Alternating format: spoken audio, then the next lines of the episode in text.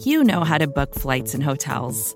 All you're missing is a tool to help you plan that unbelievable travel experience. That's why you need Viator. Book guided tours, excursions, and more in one place. There are over 300,000 travel experiences to choose from, so you can find something for everyone. And Viator offers free cancellation and 24 7 customer support for worry free travel. Download the Viator app now and use code Viator10 for 10% off your first booking in the app. Find travel experiences for you. Do more with Viator.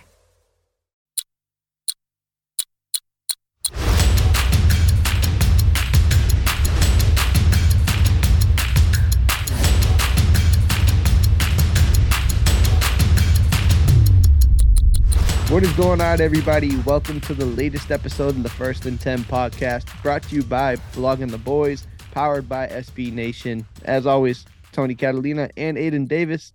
And Aidan, it's officially training camp week. The Cowboys, as we speak, I believe, is on their way to Oxnard, California. And when you listen to this, it'll be Monday, the 24th. So, man, two days out from practice. They're already there. Our favorite beat writers are already in town or making their way in town now. So we did it, man. We really survived from February yep.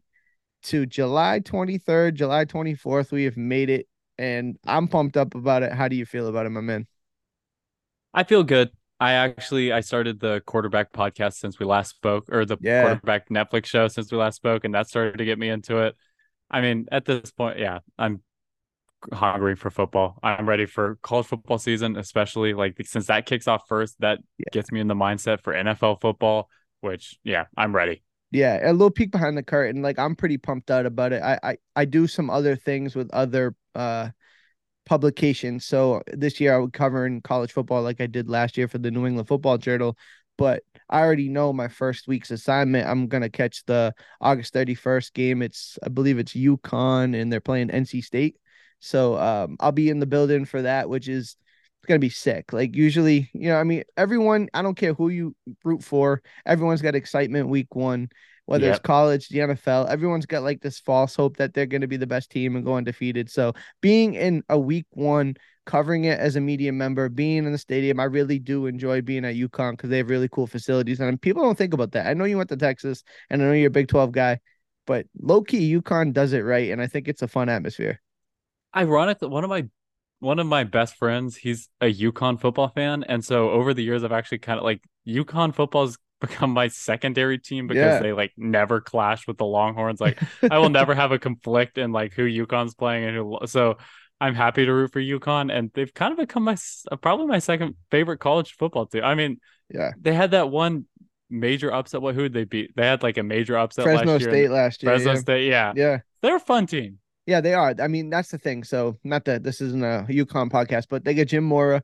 They actually recruiting yep. well. They got guys that are like really buying into the program. So it's gonna be fun. And I, I say all that to say, like, college football is obviously closer than the NFL. We got, you know, the Hall of Fame game is coming up in about a week and a half. You know, two weeks at this point. So football is fastly approaching and and I'm pumped up about it, man. And this is finally we're not in the off season anymore. Like we're in it. We're in the thick of it. Like things are really starting to move and I'm pumped about it. Um I'm excited and uh usually we have a lot of banter. We talk for a few minutes, 5 to 10 minutes, but we got so much to talk about. I think we should jump right into it if you're cool with that. Yeah. Um you know, just a little bit of what this podcast is going to be today. We're going to go down the 90 man roster. We're going to look at every player on the team, every position, look at the battle. Some intrigue are going to be, um, you know, a lot, and then some is going to be a little bit, right? Like there's some positions that aren't too much to discuss, and there's some things that we're really going to dive in depth to it. So, um, without further ado, let's kind of look into it. And I say 90 man roster,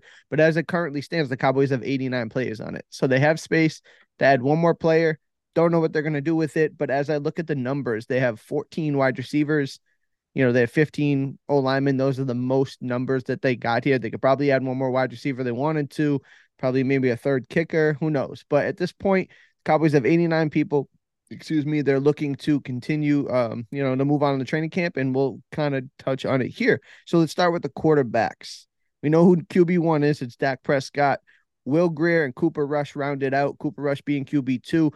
Real quick on Dak Prescott, 30 years old. He'll be 30 at the end of this week.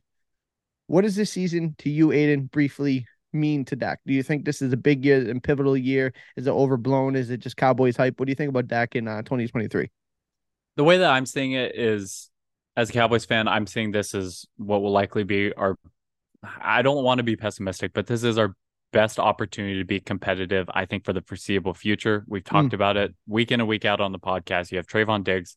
Micah Parsons, CeeDee Lamb, there all those contracts are coming up. Obviously, Parsons is a little bit more delayed, but I mean, at, at that point, like the whole Jerry doesn't spend money in free agency, he's not going to have money to spend in free agency at that point. Dak's going to get another extension soon. So like that's like the money's going to get tight soon yeah. because of the, how excellently the Cowboys have been drafting lately, which by the way is a good thing.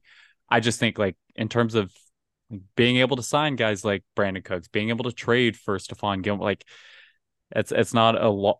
I, I think those days are ending somewhat soon with these mm. contracts, and so this is the year that I mean, that this is Dak's best opportunity to win it, and uh, we'll see. I I don't want to speak too far out in the future, but it's this is his.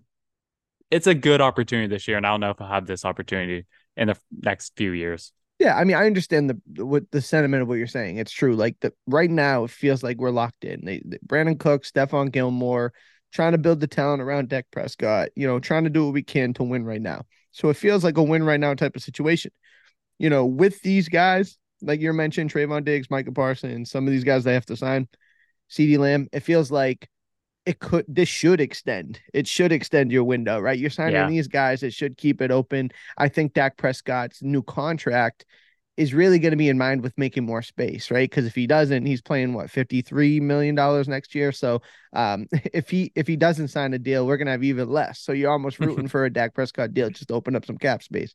But we know the deal. It's Dak Prescott. Am I crazy? Team. I think it's in the sixties. I might be crazy. I thought it was in the sixties, but maybe I'm maybe know, you know, anywhere. If it's 50 to 60, we're, we're still in trouble here. You know yeah. I mean? That's a lot of money allocated to one player for one year, especially. And, you know, the number grows and that's just what, a, how the cap works. But still, that's a lot of money allocated. And it probably won't help the people who have something negative to say about Dak if he's allocating that big of a percentage. But I will say, you know, big year, 30 years old, things change when you hit the 30 year old window. I'm not saying that you fall off a cliff, but, you know, pressure's on, man. You haven't made it past the divisional round. You got to make something shake here. But we know all that. We've talked about it all off season. Real quick, I, I actually put this out and I was thinking about it myself. Will Grier, low key, people, he had a fan base last year that thought he could have been QB2. He had some injuries, a little bit of inconsistency towards the end, kind of faded out. Cooper Rush, we know what he did last season. Do you see in any world realm possibility that Will Grier can beat out Cooper Rush for that number two this year? I mean, I hope so. Like, I get it. Cooper Rush, he still has this allure of he's undefeated when he has to play. Eh, like, not undefeated, right? He lost one last year. One game. Yep. One yep. game. Four and one okay. in five games. Yep. I mean, he's he's ready. He's has an insane win percentage, but like it's like a Jimmy Garoppolo win percentage where he was bolstered up by the defense. Like, let's not act like Cooper Rush is an insane arm talent. I want to see somebody who has the potential to grow into like like a solid quarterback too. And I I think if you're putting Cooper Rush on any team other than the Dallas that Dallas Cowboys defense over that like six game stretch, I think Cooper Rush is not only sub 500, I think he likely wins like one, maybe two games. Yeah. I just, so I think like, I don't know. I, I want to see like our quarterback too have the opportunity to progress in like a middling quarterback in the end. Like, give, give take like a Dak Prescott, a rookie quarterback with upside who has the shot. Like when he was a rookie, I want to see I want to see us do that with our quarterback too. So I'm rooting for Will Grier. And I yeah, you're right. Based off what we've seen, the videos we've seen, it seems like he's been working with Dak closely this offseason. He mm-hmm. absolutely mm-hmm. has a, sh- a chance. Yeah, and I and I would agree. Like I think last year Cooper Rush was exactly what this Cowboys team needed. He came in, he was stable, wasn't really making too many mistakes, playing safe football eventually, you know, water finds its level. And if we played, you know, one or two, three more games with Cooper Rush, he would have figured it out. This league is far too smart. This defense is, you know, the defenses are far too advanced. He would have got figured out. And I think we would have probably saw a souring, um, you know, tone around Cooper Rush. But with that being said, he makes more money than Will Grier. I think Will Grier is a better athlete. I, I don't think anybody would, you know, disagree with that. Will Grier brings a little bit more juice. You know, he's younger. He's got a little bit more of a lively arm is a guy that is brings ability. So it, it really comes down to can Will Grier be more consistent, right? If he can go out there and just be consistently, you know, what they need him to be, I think there's a chance he could beat out Cooper Rush. Cooper Rush is steady Eddie. They're gonna go with that. QB two, they want him to be calm. They want him to be collected. They just you know don't make mistakes. Go out there and manage the game. If Will Grier can bring that, but also bring a little bit of element of like some pizzazz to it, it, there might be a conversation. I think it'll be a fun thing to watch over training camp because you know, like I said, he had he had a, a contingent of people that thought he could have won the job last year, and obviously it didn't work out like that. But it's fun to monitor. I think it comes down to his accuracy. What we saw from Cooper Rush is yeah. he like doesn't have many physical talents, but he was actually pretty accurate in his limited starts. Will Grier, on the other hand, like young, inexperienced. We've seen the arm talent, but I don't think the accuracy is quite there. I think it's all going to come down to how much that accuracy has progressed yeah. over this past year. Totally agree. On to the second position here. We're going to roll right into the running backs. And for the first time since 2016, you know, obviously when Ezekiel Elliott came in, there's a little bit of a a little bit of a question mark about what's going to happen here. We obviously know Tony Pollard's the man up front, but let's look at some of the depth chart here. We got Malik Davis, Rico Dowdle, Ronald Jones, Hunter Luepke, obviously Tony Pollard, and Deuce Vaughn here. So with that being said, Tony Pollard number one. There's a lot of people, including today, I saw on social media, a lot of people are voting for Malik Davis to win this job. I think Ronald Jones has a chance. I think Rico Dowdle can't be forgot about. They're gonna find ways for Deuce Vaughn to get involved. Hunter Luepke is more of like a he's gonna affect the tight ends, and we'll get to that at, down the road when we talk about it. But um, man, like that number two running back position could be anybody's job. There's three or four guys vying for one spot here. And what is your initial thoughts about the running back room? I I don't really know what to think at this point because I look around like the rest of the NFL. I like I'm completely content with the way Cow- the Cowboys handled things. Out like I've said this on the podcast before. Like outside of handing Tony Pollard a ten million dollar franchise tag, which as we've seen lately from the running back market, is way overpaying for a running back. I didn't love that move, but you get Tony Pollard back for a year. It's not like I'm it keeps me up at night. But they did the rest of the running backs right. They waited on Deuce Vaughn. They just I think aren't Rico and is Rico are they both, both undrafted? undrafted? Yeah. yeah. Okay. So they're both undrafted guys, and then you bring in like Ronald Jones for very cheap. That's exactly how you should approach a running back position. The like but you're right. There's a whole bunch of question marks outside of Ronald Jones, which we know is like, I, I just don't believe in Ronald Jones. I, I think I've I kind of made that vocal on the podcast. I don't think he's a great running back, but I could be proven wrong. Who knows? It's just question marks. And so like I I think your guess is as good as mine, which is if you were to pull somebody random off the street, gave them those names and said who's the running back two, their guess is likely as good as ours because I I don't I don't I have no idea. Yeah, it's going to be tough to see. So, looking at it, right, they're going to get anywhere from 10 to 12 carries a game, right? Number two. So, that means anywhere from 170 carries to 200 plus carries.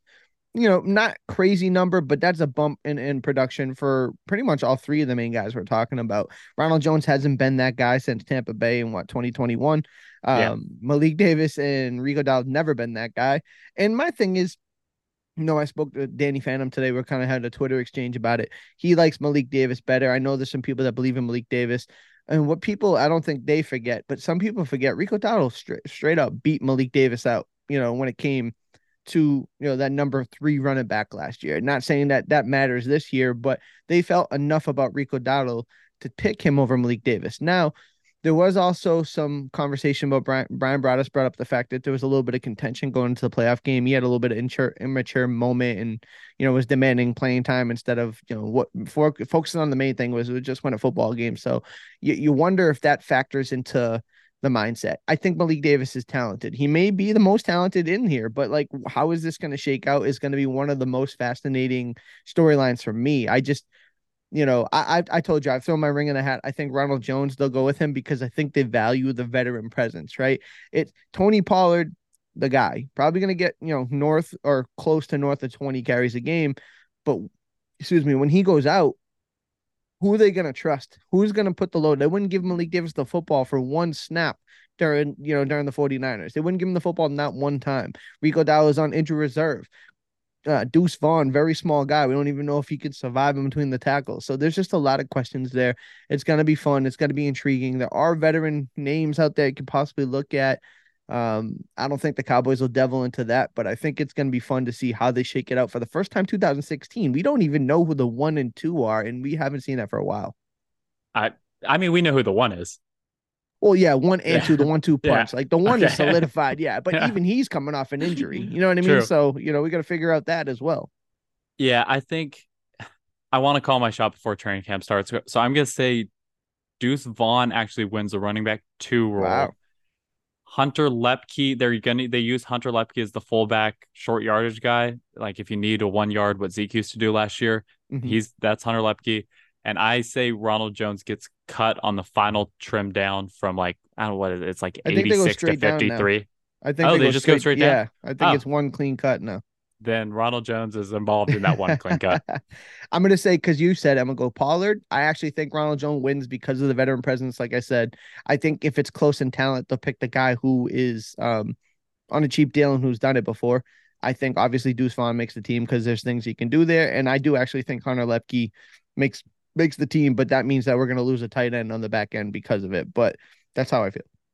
Do we think they roll three running backs and Hunter Luepke, like three and a fullback, or no? Yeah, so I got Tony Pollard, Ronald Jones.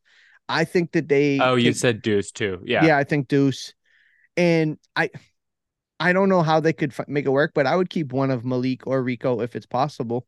You know, I think they could sneak one of them to the, you know, the practice squad, but I think it's a dangerous game. Yeah. I yeah, I think I'm going. yeah, I'm going Luepke, Pollard, Deuce, and I I don't want I don't want to make a final decision between Rico or Right. yeah, between Rico and Malik, but I think I'm I'm gonna lean I'm gonna go with you. I'm gonna lean, lean Rico. Okay. Yeah, I like that. You know, I say I, I like Ronald Jones, and you know I'm a part of the Rico Dow fan club as well. So um, I'm just interested. I've always had a, a, a fascination with running back. So it's gonna be fun to watch that kind of a true competition unfold there. Yep. Um, speaking of competition, we're gonna roll right into the wide receivers. Um, the top three, there isn't much there, right? We got Michael Gallup, we got Brandin Cooks, and we got CeeDee Lamb. Obviously, the big three there. Hoping for more from Michael Gallup. We're hoping that Brandin Cooks can open up the offense, and we know that CeeDee Lamb is a stud. But beyond that, they got 15 names here, or 14 names. I'm sorry. They got Jose Barbon, Jalen Brooks, the rookie, Dontario Drummond, David Durden, Simi Fehoko, Dennis Houston, Tyron Johnson, Jalen Moreno Cropper, John Stevens Jr., Jalen Tolbert, KaVontae Turpin. So we know who the fir- the big three are. Okay. There's Yep. a huge competition, and this is going to be vital for this Cowboys off- offense. Who wins wide receiver four for you and why? Oh, not a question that I was preparing to answer. Oh man, that's tough. I don't. I really don't believe in the talent. I, I, I that might be extreme. I don't buy into like the Simi Fehoko hype, Mm, but at the same time, like I'm looking at like I don't think it's going to be Turpin. I think Turpin's a gadget player this year. I don't Yeah. like he's not a true wide receiver for Dennis Houston. I, that that hype seems to have. Uh, he beat them both and- out last eh, year, which is crazy to think about. True. Yeah. I don't. I guess I'll go. s- I'll go Simi Fehoko, but that's Okay. that's a. I, I I don't know. That's the point. Like that's why I was banging for like Hopkins was not a bad thing to like entertain because like Yeah. Hopkins wouldn't be our wide receiver four, but push Gallup to wide receiver four, which is Mm. a the best wide receiver four in football. Why Yeah. not go for it? Yeah, I mean, so for me, so I'll ask you real quickly, just briefly summarize it. It doesn't sound too confident, right? You don't sound too No. confident who the wide Nope. receiver four is going to be, and and that it makes me nervous because there is a we talk about contingents of fan base. There is a contingent in this fan base that absolutely loves Simi Fehoko, right? Like people think that he's going to be the next guy, and I've been very vocal to say like appreciate what he brings. I know he's fast. I know he's got he's got some polish to his game. We haven't seen it. We just simply have not seen it. And and I need to see it, right? And the same thing goes for Jalen Tolbert. Everybody was very excited, myself included, that we're able to pick him. But we got two guys duking out in my mind, it's between those two, right? I think those two are gonna Yeah. end up winning the you know the wide receiver four job, and we need one of those two to elevate. I will say Jalen Tolbert among Dallas Cowboys media, like guys like Gehlken wrote an amazing piece about it. Jalen Tolbert's getting a lot of hype, and Yeah. maybe like when there's smoke, there's fire. Maybe I need to buy into Jalen Tolbert more. I didn't see we nobody saw anything from him last year, so that's why I went with Simi. But I mean, it's a, there's smoke right now. I agree. And here's the thing: I think Jalen Tolbert will probably if you had if you told me to pick right now, like you had to pick, I think I would pick Jalen Tolbert. But I like the desperation that Simi Fehoko has to come in with. Year three hasn't done a thing.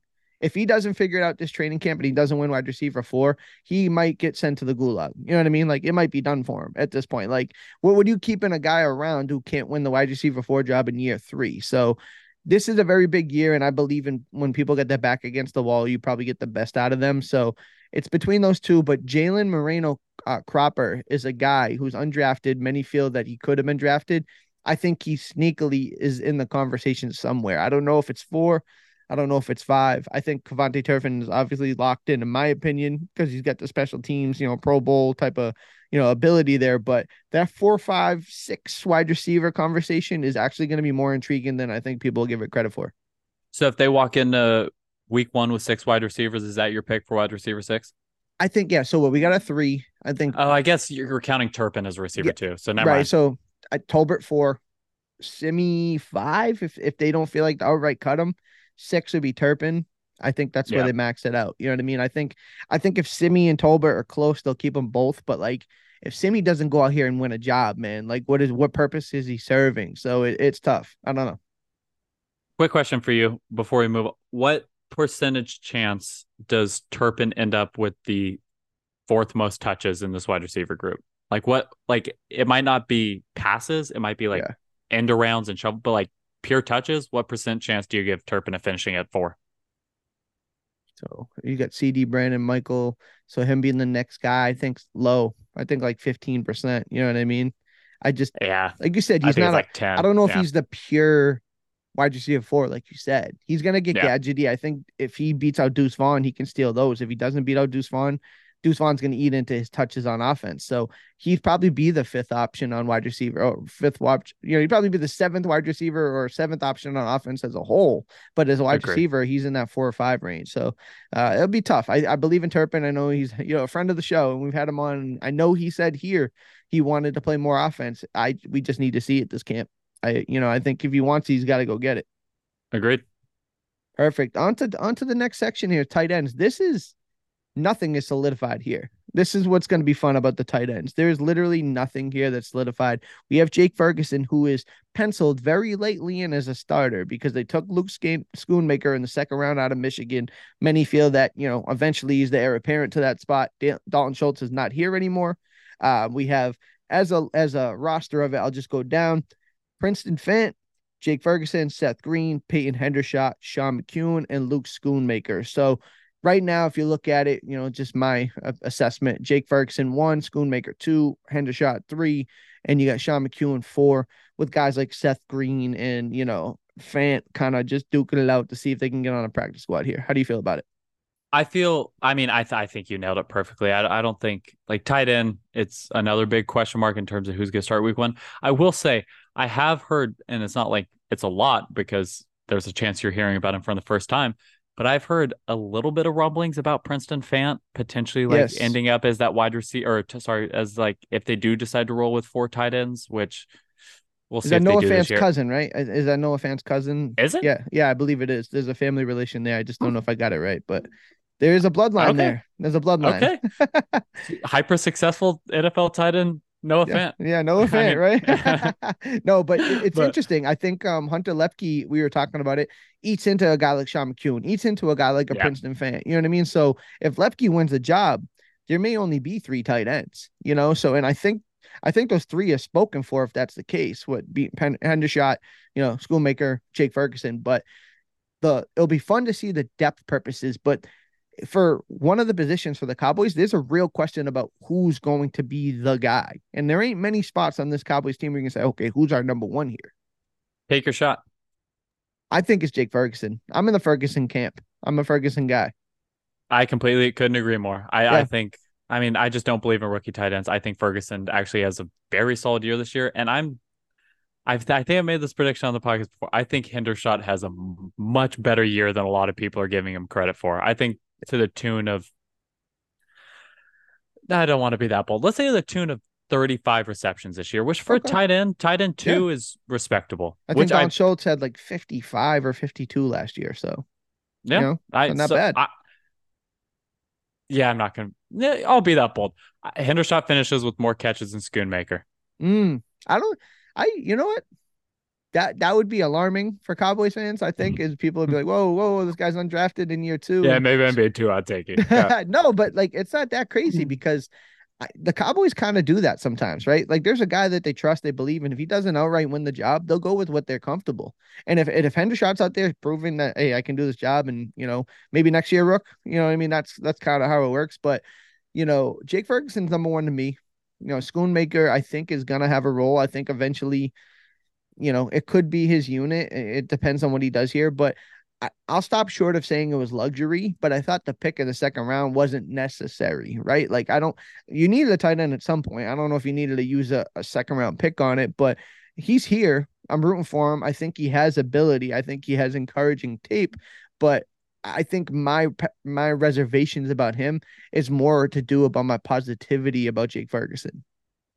I mean, I'm no, I we are both on the same page that at least with Ferguson, I loved Ferguson last year. Loved what I saw. That's why when right before our free agency preview hit, I we I was not on the boat of re-signing yeah. Dalton Schultz.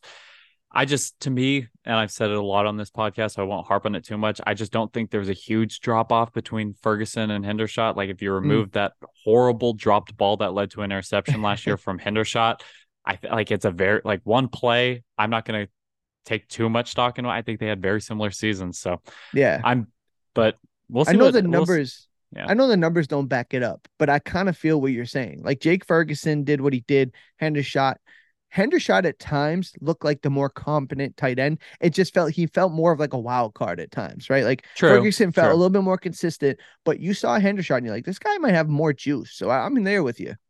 I think Hendershot has better yards after catchability which I mean isn't huge for the tight end yeah. position, but it's something. I, I know Ferguson leaped, but yeah. Hendershot feels like a better athlete to me. I think it's yeah. I think he's a better athlete. Even though Ferguson showed ability, I think Hendershot's more of like a like a, a ball player. I guess that's the best Didn't way they, I could describe him. I think they both leaped at one yeah, point. they did. Yeah. yeah. I, I, I think Hendershot leapt and then tried to run someone over. Yeah. So no, I, I loved his attitude. I think I think it's a it's a fun room. But the fact that we don't know who number one is solidified in ink yet, that's that'll make training camp even fun, even more fun than it's going to be. Yeah. Less fun is what we're gonna do at the offensive line position because there is a lot to sort out. I've been using Terence Steele as the you know this the pendulum swing here, so to speak. Every time I talk about it, I'm like, well, when someone says, "What are we gonna do at offensive line?" What do you think the five is gonna be? I'm like, well, where's Terence Steele at? Like, is he healthy? Because if he's healthy, the five to me are solidified, right? Oh, as far yeah. as I'm concerned, Tyron Smith, left tackle, Tyler Smith, Tyler Biadasz, Zach Martin. Then you go Terence Steele. Then you throw in the wrinkle that Zach Martin wants a contract, which you know I didn't have on my bingo card going into training camp out of left field. They better take care of him. I think they will take care of him, do right by him. Um, but let's kind of look at it what we have here. Tyler Biadasz, Brock Hoffman, Alec Lindstrom, TJ Bass, Chuma Edoga, Matt Farniok, Zach Martin, Josh Ball, Earl Bostic Jr., Tyron Smith, Terence Steele, Asim Richards, Tyler Smith, Alex Taylor, and Matt Waletzko. So that's a lot of names. It's a lot of bodies. But I want to go ahead. I want to play a quick game with you real quick. Sure. Out of those, how many names was that? I believe it's 15. 15. Out of those 15 names, who is locked into the roster? Because I think it's five names. I think it's, the five we've talked about. I think it's seven. Really? yeah, I Who think it's the, locked? the five we talked in. I think Matt Waletzko's a lock, and I think Farniok's a lock.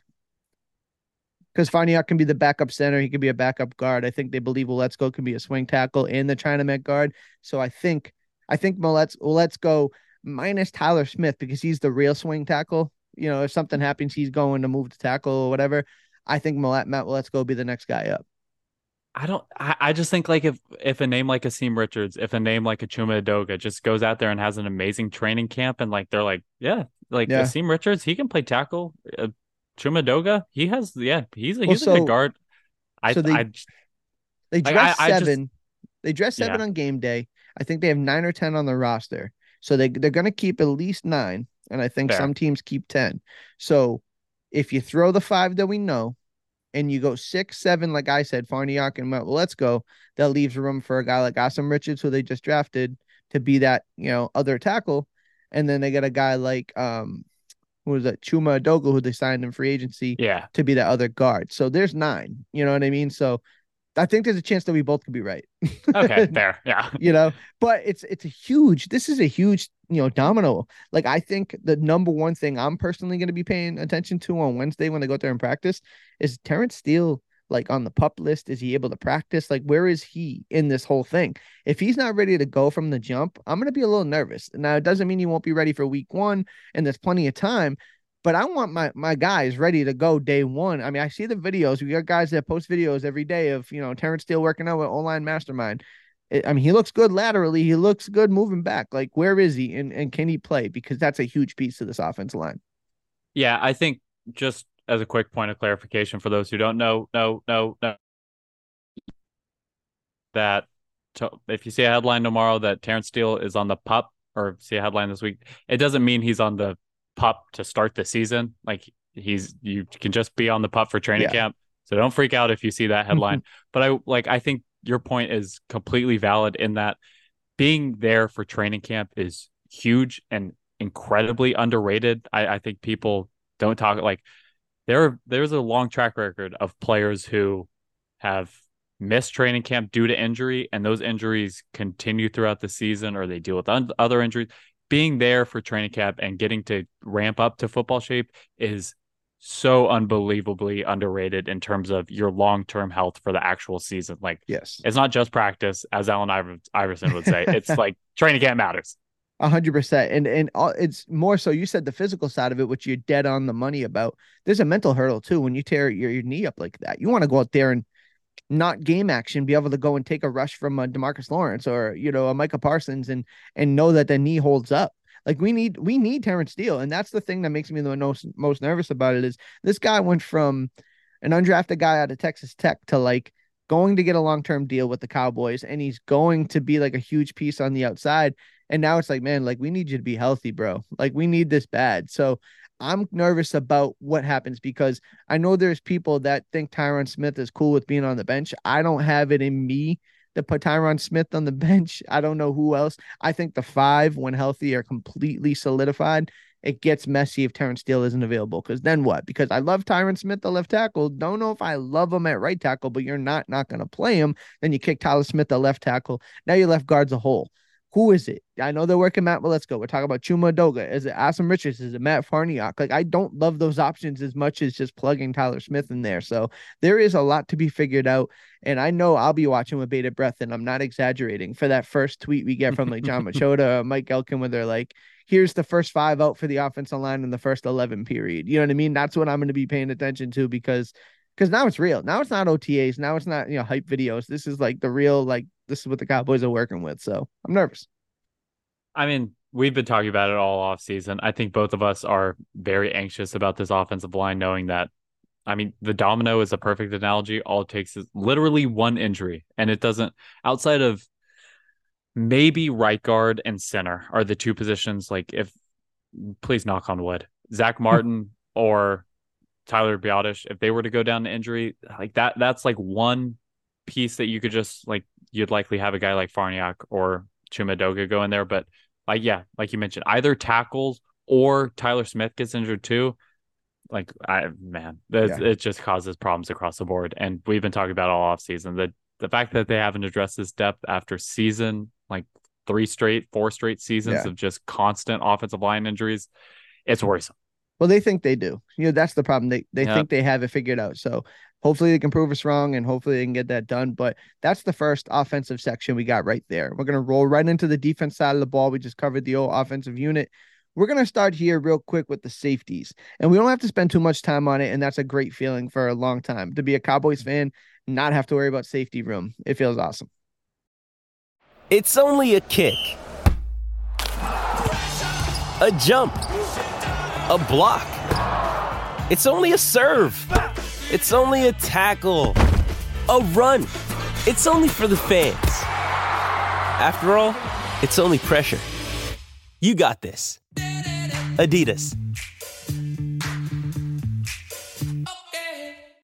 With threats to our nation waiting around every corner, adaptability is more important than ever. When conditions change without notice, quick strategic thinking is crucial. And with obstacles consistently impending, determination is essential in overcoming them. It's this willingness, decisiveness, and resilience that sets Marines apart. With our fighting spirit, we don't just fight battles, we win them. Marines are the constant our nation counts on to fight the unknown. And through adaptable problem solving, we do just that. Learn more at marines.com. Yeah, do we just want to wrap up cornerback world like entire Yeah. secondary because Yeah, like this is the in. one area that like I'm so supremely confident about. Yeah, let's roll into it. So we'll start with the safeties real quick. We have Donovan Wilson, Malik Hooker, and we got Jayron Kearse going to be the starters. But outside of that, we got Markquese Bell, Tyler Coyle, um, Israel Mukuamu, who's definitely going to figure into some things here, and uh, Juanyeh Thomas. So the safeties, man, we got our three. We got our fourth guy, which is Israel Mukuamu. Feels like a Jayron Kearse like part two, which I Yeah. love. So we feel really good about the safeties. These guys don't have to be talked about too much. They all bring a different element. They all do their job really well. And the Cowboys have a strongest safety room as anybody in the league.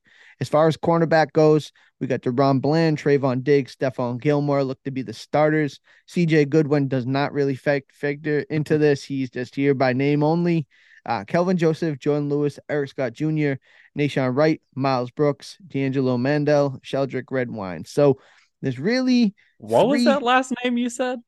Sheldrick Redwine. Red wine? Yeah. Man, this is the first time I'm hearing the, hearing this guy's name. Sheldrick Redwine listed as a DB, not necessarily a cornerback, but so I lumped him in with the with the corners here. But realistically, we got three guys solidified.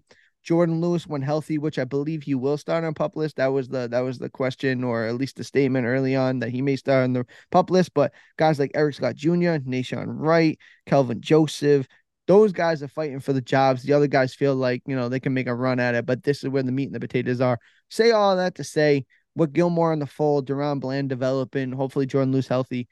This secondary, the safeties, the cornerbacks, man, rock solid. Probably the best group in all of the Cowboys team right now. I mean, when you throw in, and we'll get to it later, but when you throw in the ability of the defensive line to rush the quarterback, like I think this might end up as the like they have a realistic shot as being the best secondary in the NFL this year because like when the quarterback's rushed and then you throw in the fact that oh now I have to throw I have to pick like Trevon Diggs, Stephon Gilmore to throw to, who by the way is being bracketed by like a guy like J like Jayron Kearse or uh, Donovan. Like that's that's insane. Like Yeah. quarterbacks are going to have a very difficult time this year. I will say the one, two, the two names that like the, so far we've mentioned that aren't going to be starters, but like I'm mo- most interested in seeing two of those names. Both in the s- safety rotation, so I'm a little bit disappointed, ironically enough, that our Mm. safeties are so good because I want to see them more. Markquese Bell and Izzy, maybe Mm. Izzy plays slot as we saw him do in the Tampa game this year, but that's two young names that I'm interested in seeing how both of those careers develop because in the limited amount we've seen, they're playmakers, they're dogs. So this, I'm not saying this is going to happen. This just spawned in my head right now. This is how it works. How crazy would it be that we've been talking about DaRon Bland that we ha- we have, and first 11 on 11 period, the slot corner is Izzy. That ooh, I Right? mean, the world exists. I, I mean, Dan, he was like Dan Quinn gets crazy. Yeah, He does. Izzy was liking tweets about a cornerback move. He see you see a lot of drills. I put up some drills of him doing a lot of cornerbacks type work. He wasn't lining up as a safety, you know, coming down in the box or you know playing that center field role. He was jamming up. He was on guys. He was working on some press technique. Like I'm not saying it's gonna happen, but like after what he showed and looked to be that weapon against Tampa Bay and how they kind of unveiled him for you know even against um the 49ers, like is he might factor into this one rotation, not just the two. Especially if J if um Jordan Lewis's injury is more serious than we like. If Jordan Lewis is on the pup during training camp and Izzy gets to if he gets to work in, yeah, absolutely a world exists. Like we forget Izzy's first time starting in the NFL was in a playoff game against the Buccaneers, and by the way, he for what he was forced into killed it. No, Yes. was it a perfect game? No, it wasn't. But it was also he was a rookie playing a position that he had not played before up until that moment. Like that, it was an insane performance. And so, like, yeah, a world absolutely exists where Izzy gets meaningful slot reps this year. And nobody knew it, right? Like Yeah. they did that. Nobody knew that until he was out there doing it. Like that was the most beautiful part about it to me was like, oh, he can do this. They want him to do this, and he's doing it at the biggest stage. Like this is this is chess, not checkers. That was also just my favorite Dan Quinn moment of last year, just being like, yeah, playoff game, we're down a couple corners. Yeah. Meet Israel Mukuamu, who nobody, 6'4". including the announcers, uh, both the yeah. announcers the entire time, like they kept pronouncing his name different ways. I'm like, this is just amazing to watch. Well, they had no, you had nothing to go off of, and the guy was yeah. a stud. So I, I mean, us knew if you lock in a blogging the boys and you listen to us, you knew who Izzy was. Fun fact about blogging the boys and me actually, the first time I ever got on camera ever for blogging the boys was RJ had me on to break down the analysis of Izzy being picked in the sixth round. So the very first time I ever spoke on blogging the boys airways was with Izzy Mukuamu's draft selection. So I actually have a soft spot for the guy because you know I love blogging the boys. I love being here, and uh, that was my first assignment. And now he's going to be a Pro Bowl slot cornerback this year. Just like me. No, I'm just kidding. no, but yeah, so that is the the secondary room, and we love that. The block, uh, uh the the back end of this defense is secured, feels good. We didn't even get to talk about Stephon Gilmore or Trevon Diggs. Like that's how excited we are about this room. They're gonna do what they're gonna do. They're gonna feed off of each other. Real quick, both PFF and uh, for I'm not putting any weight into this, but just yeah, I know you're gonna say co- go ahead, conversation. Yeah. both PFF and Madden both have Stephon Gilmore as being better than Trevon. Is there any world where you think that's accurate? I, I just don't understand why the, the disrespect from Trevon Diggs. Did he like did he do something? Like, I just don't understand. Like, Trevon Diggs is a better cornerback than Stephon Gilmore. Trevon Diggs is a top five to top seven corner in the league. Take nothing away from Stephon Gilmore. You need to put a little more respect on Trevon Diggs' name, man. This is crazy. I no, I, I just don't understand. I I, I, I don't get it. I just don't get it. But I will say I'm honestly more like encouraged by it because yeah, it's absolutely disrespectful to Trevon, but I'm like, okay, we just traded for who and once again, I'm not putting any weight in the Madden rankings, but like Madden, he's top 10. P- more, more importantly, PFF, he's top 10. I'm like, okay, maybe I, I think I undervalued, and I think a lot of Cowboys fans undervalued how yeah important that trade's going to end up being. Totally. I think it, it, it changes the dynamic. Like you said, with our pass rush, if nobody's open and we got two cornerbacks, you know, I was an Anthony Brown guy. I appreciate Anthony yeah. Brown. I didn't think he was an all star, but I thought Anthony Brown did his job well. Now you got a guy who is widely viewed as the top 10 cornerback alongside Trevon Diggs. Like this could be really dangerous. It's really exciting. I mean, it, it, it's going to be fun to watch. I, I'm an offensive guy by nature, but I'm really excited to watch this defense this year. Oh, yeah. I'm potentially be the best in the NFL. That's not an exaggeration. Yeah, no, that's last year you're not absurd for saying that, which is a really awesome fan to be a Cowboys fan right now. Yeah. So, with that being said, I've been on record. We talked about all off season. This is the position I'm a little angst about, got a little bit of nerves when it comes towards towards it, but you kind of talked me off the ledge because linebacker is much like running back where you can make it work with less. It doesn't have to be too too crazy, but kind of go through the names a little bit. Damone Clark, Jabril Cox, Devin Harper, Malik Jefferson, Isaiah Land, Takk McKinley is not there anymore. I don't know why they got him on the list, but DeMarvion Overshown, Micah Parsons, Leighton Vander Esch. So um I got I pulled these names from the Dallas Cowboys site. So I yeah, I want them Takk to just is, yeah, I'm surprised Takk's listed, listed as a linebacker though. Right. Well, he, and on top of the fact he's not even on the team anymore. So yeah, no, no, obviously, yeah, yeah but, but like, why yeah. was he a linebacker to begin with? Okay, right. yeah. But anyway, so Damone Clark, Jabril Cox, Devin Harper, Malik Jeff, uh, Jefferson, Isaiah Land, DeMarvion Overshown, Michael Parsons, Leighton Vander Esch. You put Michael Parsons in the mix, this linebacker room looks really yeah. good. But that's not reality. The reality of the situation is it's Leighton Vander Esch, Jabril Cox, Damone Clark, Overshown looking to get some reps, looking to make some things happen. Devin Harper, there's intrigue there. I know some people, you know, there are some people on Twitter that feel good about Isaiah Land as well, but he's an undrafted free agent rookie. So um there isn't very deep in my opinion, but there is some top end talent there. Like these guys are very athletic. These are very Dan Quinn esque guys.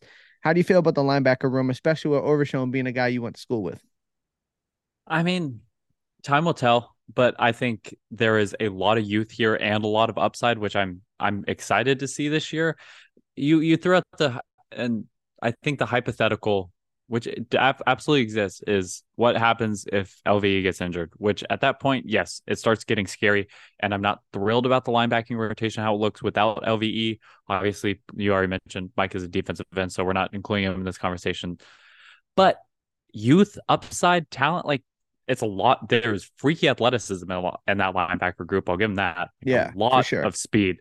Yeah. So I mean, we won't know until we know. But upside, I'm still slightly like, yeah, I've had my eyebrow raised a little bit. Yeah, I mean, Lane Vander Esch gonna be the, the leader of that, and it's funny because they call him the Wolf Hunter, so he's gonna be leader of the pack there, which is an easy pun. But um, Leighton Vander Esch, I think it's gonna be Lane Vander Esch, you know, Damone Clark, Jabril Cox. I think Jabril Cox is gonna figure it out. I know he had the knee. I think some people are excited for what he can do, and this is much like how I felt about Simi Fehoko. If he doesn't figure it out, where is he? Where does he fall? There's a lot of young talent there. He might get stepped to the white to the wayside here, but linebacker is going to be fun. It's going to be intriguing. There are some names, some young guys to watch, but um, when you have the defensive line that we're going to touch on next in the secondary that we have, uh, it might not really matter too too much. You need guys that are, I think, athletic ability to make up for any mental mistakes. But if you got some guys who are smart, cerebral at that linebacker spot, who can, you know, read, run, read, pass, and are film guys, I think you can get away with it if you don't have the best talent. So um, much like running back room, you can make it work with less. And I think the Cowboys have some intriguing pieces, but they don't have to be studs right out the right out the gate. Agreed. And I will, if you're looking for like a dark horse name to make the roster, I Malik Jefferson seems like the easy pick to me. Yeah. Like he was on the team, been Texas on the team guy. before. Yeah.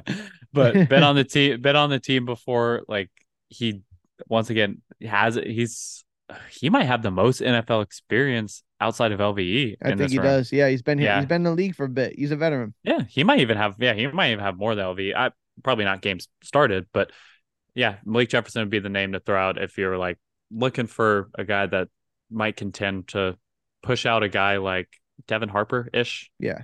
I, I think I think it's Leighton Vander Esch, Damone Clark, and then everybody else. And that everybody else to me is a mix of Overshown, it's a mix of Devin Harper, and it's a mix of Jabril Cox, right? We're gonna find one, in my opinion, that third guy out of that three. And then those other two will be like the fourth and the fifth guy. That's my opinion. I think yeah, I you know, I think those are the I, five.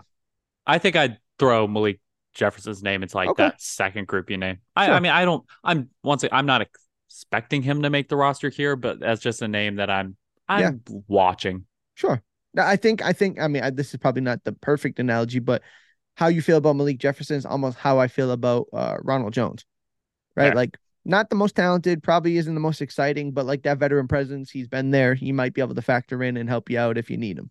Yeah, so that's you know, it's, looking at that, it's that's fun. Now the most fun, we talk about the secondary. That's probably the most fun unit, but if if if it isn't the defensive line, it's damn near close here. so let's kind of go over through some of these names. The ball is all over this list. Okay, there's a there's a ton of them, so bear with me. Dorance Armstrong, uh, Junior Fehoko, Dante Fowler, Chauncey Golston, Darryl Johnson, Demarcus Lawrence, Tyrus Wheat, Sam Williams, Isaac Alarcon made the switch. Quinton Bohanna, Neville Gallimore, Johnathan Hankins, Osa Odighizuwa, and Mazi Smith. Now, mind you, Micah was talked about in the linebacker room. He doesn't factor into this right now. A lot of beef, man. We're talking about Jonathan Hankins. We're talking about Mazi Smith, Quinton Bohanna. There's some big guys in the middle, but I think who's going to make the money and make the hay for this defense is going to be the defensive ends here Demarcus Lawrence, yep. Dorance Armstrong, Dante Fowler. How do you feel about this? Because I mean, I know the Eagles got a damn good D line over there in Philly, but the Cowboys, they're they're nothing to mess with as well. I mean, the Cowboys are just, uh, for my money, the deepest have the deepest defensive line in the NFL. Like every every single name, you just like there's maybe two, three names ish, but outside of like two, three names, every single person you listed could be a like like they won't, but they like they could be a week one starter and I'd be okay with it. Like a, a name like Dante Fowler, if he was our defensive end two opposite Micah, like I'm fine with that. If Sam Williams is our defensive end two opposite Micah, I'm yeah. more than happy with that. But by the way, like there's a chance that Sam Williams is our defensive end four to start the season behind. Yeah, like that. It's just it's incredible the depth that we have. Like yeah. Dorance Armstrong, who who knows? He could be like three, four, five ish, probably three, four range is more accurate. Yeah. But like that's just that's incredible depth. And to me, you you know you there's no other team in the NFL where you're gonna find that depth at defensive end. Bro, Dorance Armstrong had two and a half more sacks than Demarcus Lawrence last year and he was number two on the team behind Micah Parsons. And people are saying Sam Williams. We're so excited for Sam Williams. We can get rid of Dorance Armstrong. He could be a, a chess piece. And I'm sitting here like the most quiet eight and a half sacks ever.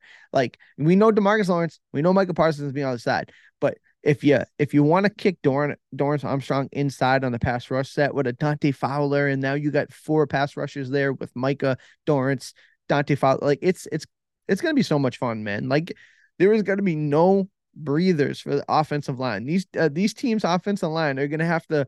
If it's a pass rushing, God forbid the Cowboys get up like two scores, three scores, and it becomes a passing situation. Like these guys are gonna be like rabid wolves attacking the quarterback, and it's it's gonna be so much fun to watch.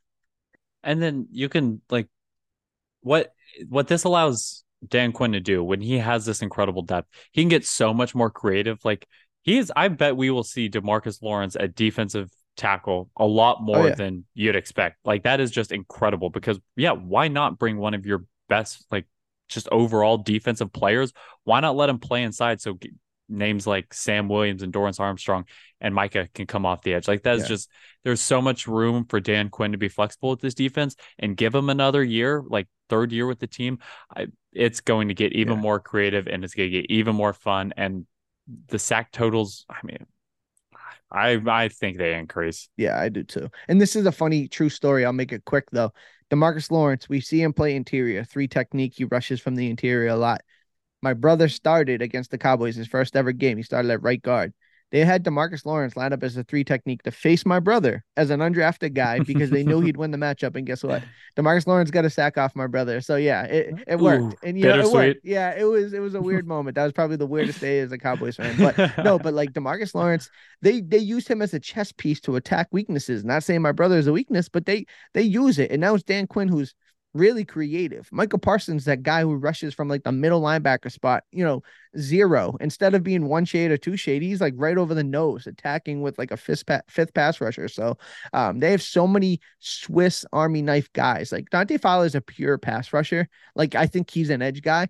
But Sam Williams can play inside. You know, Micah, we see him play everywhere. Demarcus Lawrence can play inside. Dorance Armstrong got the body to play inside. There's so many guys. Then they got Fehoko, who they is a DN to the kicking the D tackle who's going to bring the pass rush from the inside. So it's like, yes, they got guys who are going to be able to stop the run like Mazi Smith and uh, a Johnathan Hankins, but everybody else is just pure dog pass rushers, and it's going to be so much fun.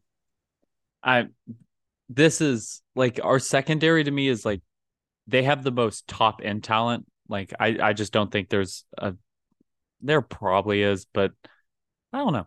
I think our secondary is one of the best in the NFL in terms of just like the starters, but like you, I don't think if you were to take everybody at equal value and not weight starters differently, like this is easily the best defense. So I, am just so excited for this defense, man. Yeah, I can't tell you how excited I am to watch. Like, I'm with you. I'm an offensive guy, but I think there's a very solid chance our defense is putting up regular, like 17 point games and it's just like a five games in a row teams can't break 17 I can't, I can't wait man. I really can't wait. It's gonna be so much fun. And uh you know th- we just hit on that. We did a lot that was the whole entire defense unit. We did the whole offense briefly before we wrap up the episode here. We're just gonna touch on the special teams right? We got four names to talk about. Brian Anger locked in a punter Trent Sieg Trent Sieg excuse me as a long snapper two kickers. This is where it gets interesting. Brandon Aubrey Tristan Vizcaino we talked about all off season these two guys are gonna have to duke it out. If they don't look good in the first week or two, Robbie Gould probably getting a call. Mason Crosby probably getting a call. There's somebody veteran presence that's gonna get the call. Brett like Maher.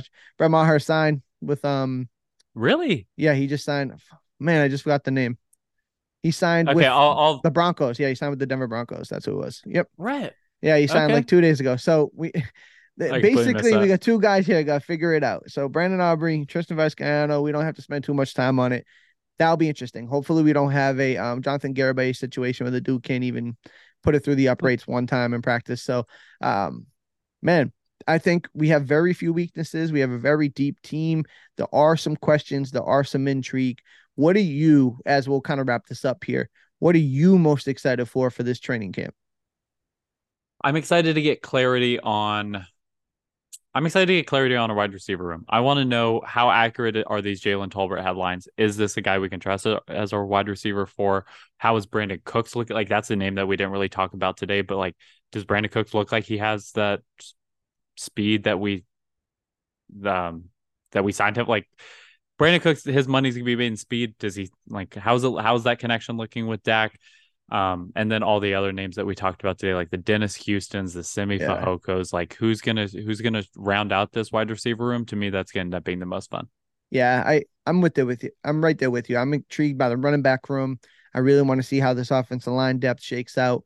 Um, I'm excited to see um, just how the secondary works with Izzy and, and Markquese Bell. There's there's a lot of intriguing pieces to watch this team. I'll be watching the kickers, like I just said. The kickers is something that's gonna be vital. I would we had talked about I think last week or the week before. Like I would hate for this team to be so good, like we talked about for the last hour, and and the kicker be the problem that we can't figure out. So we need to figure yeah. that out. I think it needs to be hammered out. But I think this team is gonna be fun, man. We made it. We're in the season. We're finally at training camp. It's gonna be fun to watch. We got a lot to look forward to. And as Cowboys fans, like everyone gets mad at us for being optimistic. I think everyone has well within their rights to be excited for this Cowboy season this year. Yeah, I mean, we've. T- I, I just don't want to say it because I'm so high on this team right now. I probably should I should probably wait for some negative headlines that come out before I say anything too bold yeah. on this podcast. But I'm I'm really excited for this team. We've had people on this offseason that are equally excited for this team. So it's not just yeah. the two of us. Right. Get excited, Cowboys fans. And I will There's... say, I'll wrap it with this. Sorry. You're a analytical math guy. Use your brain. Don't try to you try to take emotion out of it. Like when you talk, you bring like sensible approach, sensible feelings. For you to be excited about this team is encouraging. And I think people listening to this should be encouraged because you're not the type of guy who's gonna puff your chest and say we're the greatest team ever. You're gonna there's real reason for you to feel this way. And I think that's exciting if you're a Cowboys fan. I mean, I'm at the end of the day, I am a sports fan, so I'm not going to say like I'm just sitting on my computer during Cowboys games crunching numbers. no, I, but I but I will say, uh, yeah, I'm. This is the most excited I've been for a Cowboys team in a very long time. But yeah. if I'm wrong, who cares? I mean, this is the time to get excited. This is training camp. The NFL season hasn't started yet. If you're not yeah. excited about this team, why are you even a fan at this exactly. point? Exactly. Exactly. Everyone should be excited. You earned it. We've we made it through the off season. We're here at training camp. Next week we'll have some actual practice, some storylines, some headlines, hopefully some great catches, hopefully no injuries, everything clean, copacetic, but we'll have some real concrete stuff to talk about. And you guys can catch it here on the First to 10 podcast, brought to you by Blogging the Boys, powered by SB Nation. As always, Tony Catalina, Aidan Davis. We'll catch you guys next week. Peace.